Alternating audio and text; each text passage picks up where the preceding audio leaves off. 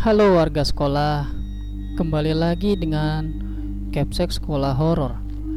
Apa kabar kalian semua? Semoga baik-baik saja. Di kelas sekolah horor kali ini akan melanjutkan cerita mengenai Indigo Zea bagian kedua. Cerita ini bersumber dari akun Twitter @nazulfa. Selamat mendengarkan.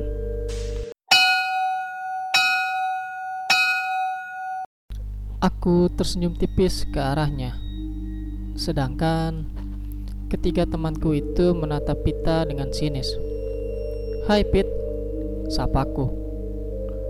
Hai kak, ada apa ya? Jauhin Zea, jangan main-main sama kita. Sarkas Adin. Aku mengernyitkan alisku bingung. Hah? Maksudnya? Jangan berani macam-macam sama Zea. Sambung Celia. Ya udah Yuze, dan lo Pita, kalau sampai berani nyakitin Zea, jangan harap bisa lepas dari muka gua. Timpal Farah. Zea mencebik dengan kesal. Apa-apaan ketiga temannya ini? Tak ada badai, tak ada salju di Indonesia, malah berbicara seenak jidat pada pita. Titik permasalahannya di mana coba? Bahkan aku tak mengerti mengapa mereka menjadi posesif seperti sekarang. Aduh, kalian apaan sih? Udah, Ze, ayo pergi. Jangan berhubungan sama iblis kayak dia. Ujar Adin. Dasar munafik. Sarkas Sarah. Celia pun sembari menarik tanganku berjalan menjauhi dari Pita. Maksud kalian apa sih? Gua nggak ngerti. Adin menghembuskan nafas. Z, lu jangan percaya sama dia. Dia jahat. Aku menatap Adin bingung. Iya Z, dia mau berbuat jahat sama lo. Hah? Maksud lo apa sih Far? Zea, dengerin gue.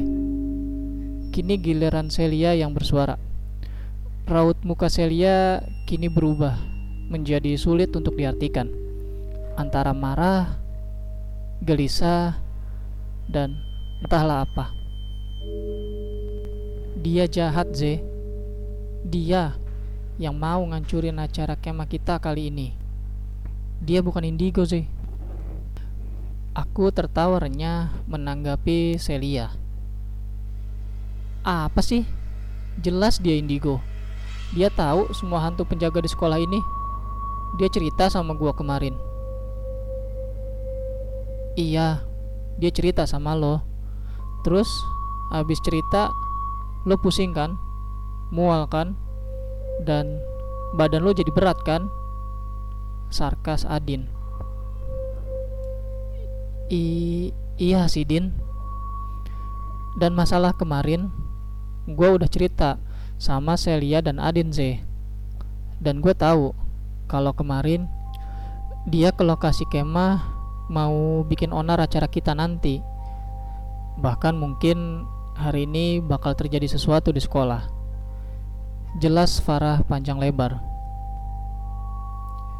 Dia berguru dan dia lagi cari mangsa.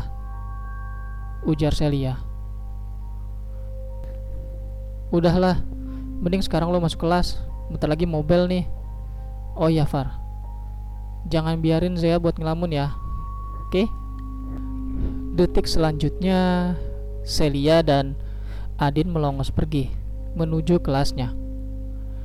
Aku dan Farah kini pun bergegas untuk memasuki ruang kelas dan duduk di bangku masing-masing. Emangnya gue kenapa, Far? Farah tersenyum tipis sembari menopang dagu dengan kedua tangannya. Gak apa-apa, selalu aja. Tahu ah, mending gue tidur. Aku lalu menelungkupkan wajahku di atas meja. Niat hati ingin tertidur, namun justru merasa ada yang tidak beres denganku. Namun, aku tepis pikiran negatifku jauh-jauh dan aku berusaha memejamkan mata dan menuju alam mimpi indahku. Tapi nihil. Saat aku memejamkan mata, aku melihat sosok berambut panjang, berjubah hitam, setinggi 4 meter berada di hadapanku.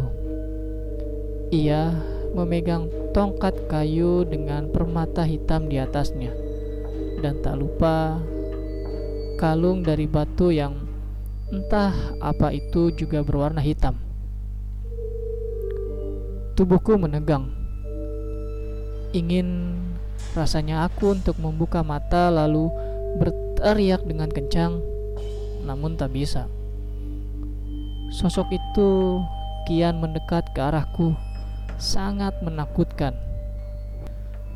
Semakin dekat, semakin jelas pula penampakan sosok itu. Ternyata tak hanya membawa tongkat kayu saja, ia juga membawa tanduk runcing di tangan kirinya. Detik berikutnya, sosok itu pun menusuk dada atasku dan tubuhku menegang. Pendengaranku seakan tuli. Farah yang sedang sibuk memainkan ponsel pun terkejut bukan main. Seisi kelas kini sudah porak-poranda. Banyak yang menjauh dan mungkin sedikit lagi di luar kelas akan banyak siswa yang mengerubung. Siapa ini? Ujar Farah. Sosok dalam tubuh Zea mengaku bahwa dia adalah penguasa dan tuannya memang cerdik.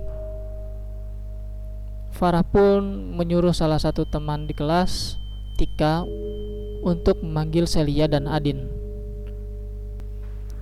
Oh, jadi tuan kamu beraninya main keroyokan seperti ini ya?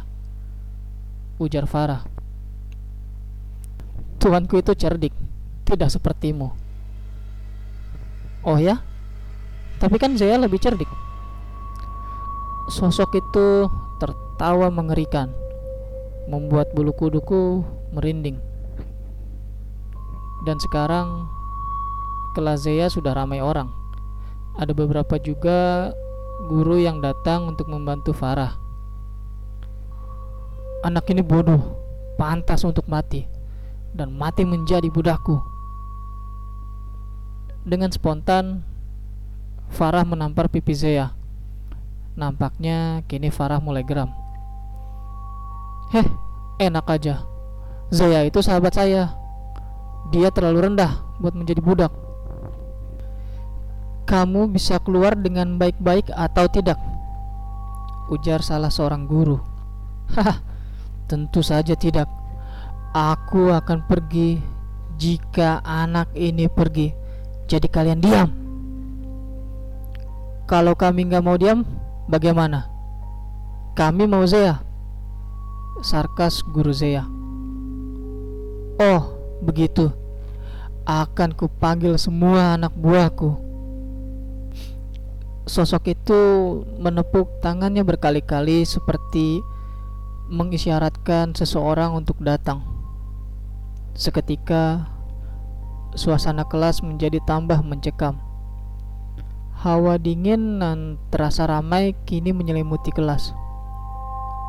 Hai kalian, rasuki mereka agar mereka tahu siapa aku sebenarnya. Dalam hitungan detik, sekolah berubah menjadi ramai. Bukan ramai karena ada pertandingan futsal, namun ramai oleh teriakan dan tangisan dari para sosok halus di sekolah ini. Kerasukan masal. Ya, mungkin itu kata yang tepat untuk tragedi kali ini. Sudah kedua kalinya di sekolah ini terjadi kerasukan masal. Ada yang meraung, merintih kesakitan, berteriak, menangis, dan lain sebagainya. Setelah cukup lama, Celia dan Adin pun datang dengan napas tersengal-sengal. uh, maaf lama, ujar Celia. Iya, tadi mapel Bu Hera soalnya. Setelah mengatur nafas, beberapa detik Celia dan Adin memulai aksinya. Aksi untuk mengeluarkan sosok yang kini merasuki Zea. Sebenarnya mereka sudah sedikit tahu akan ada kejadian seperti ini. Mereka juga sudah tahu siapa Pita sebenarnya. Tapi situasi ini terlalu kacau. Mereka kira yang akan dirasuki hanyalah Zea, bukan hampir satu sekolah seperti ini. Farah, sekarang gue minta tolong lu ke bawah dan ambilin air putih dan Adin tolong pegangin badan Zea. Perintah Celia. Celia pun kini maju mendekat ke arah Zea. Ia menekan dahi dan leher Zea dengan dalam. Halo buruk rupa. Sekarang mau aku bakar atau mau keluar sendiri? Tanya Celia pada sosok itu. Sosok itu pun mengerang. Diam, lepaskan. Kau tak sehebat tuanku. Oh ya, tapi Tuhan saya jauh lebih kuat dari kamu, sarkas Adin. Tidak, tuanku hebat. Dia menyuruhku membawa anak ini, sukmanya dan darahnya untuk dia, dan sisanya akan menjadi milikku. Celia menekan dahi dan leher Zea lebih dalam. Jadi budak kok mau? Aku bukan budak. Kalau makan sisaan itu budak namanya. Ejek Adin. Diam kalian.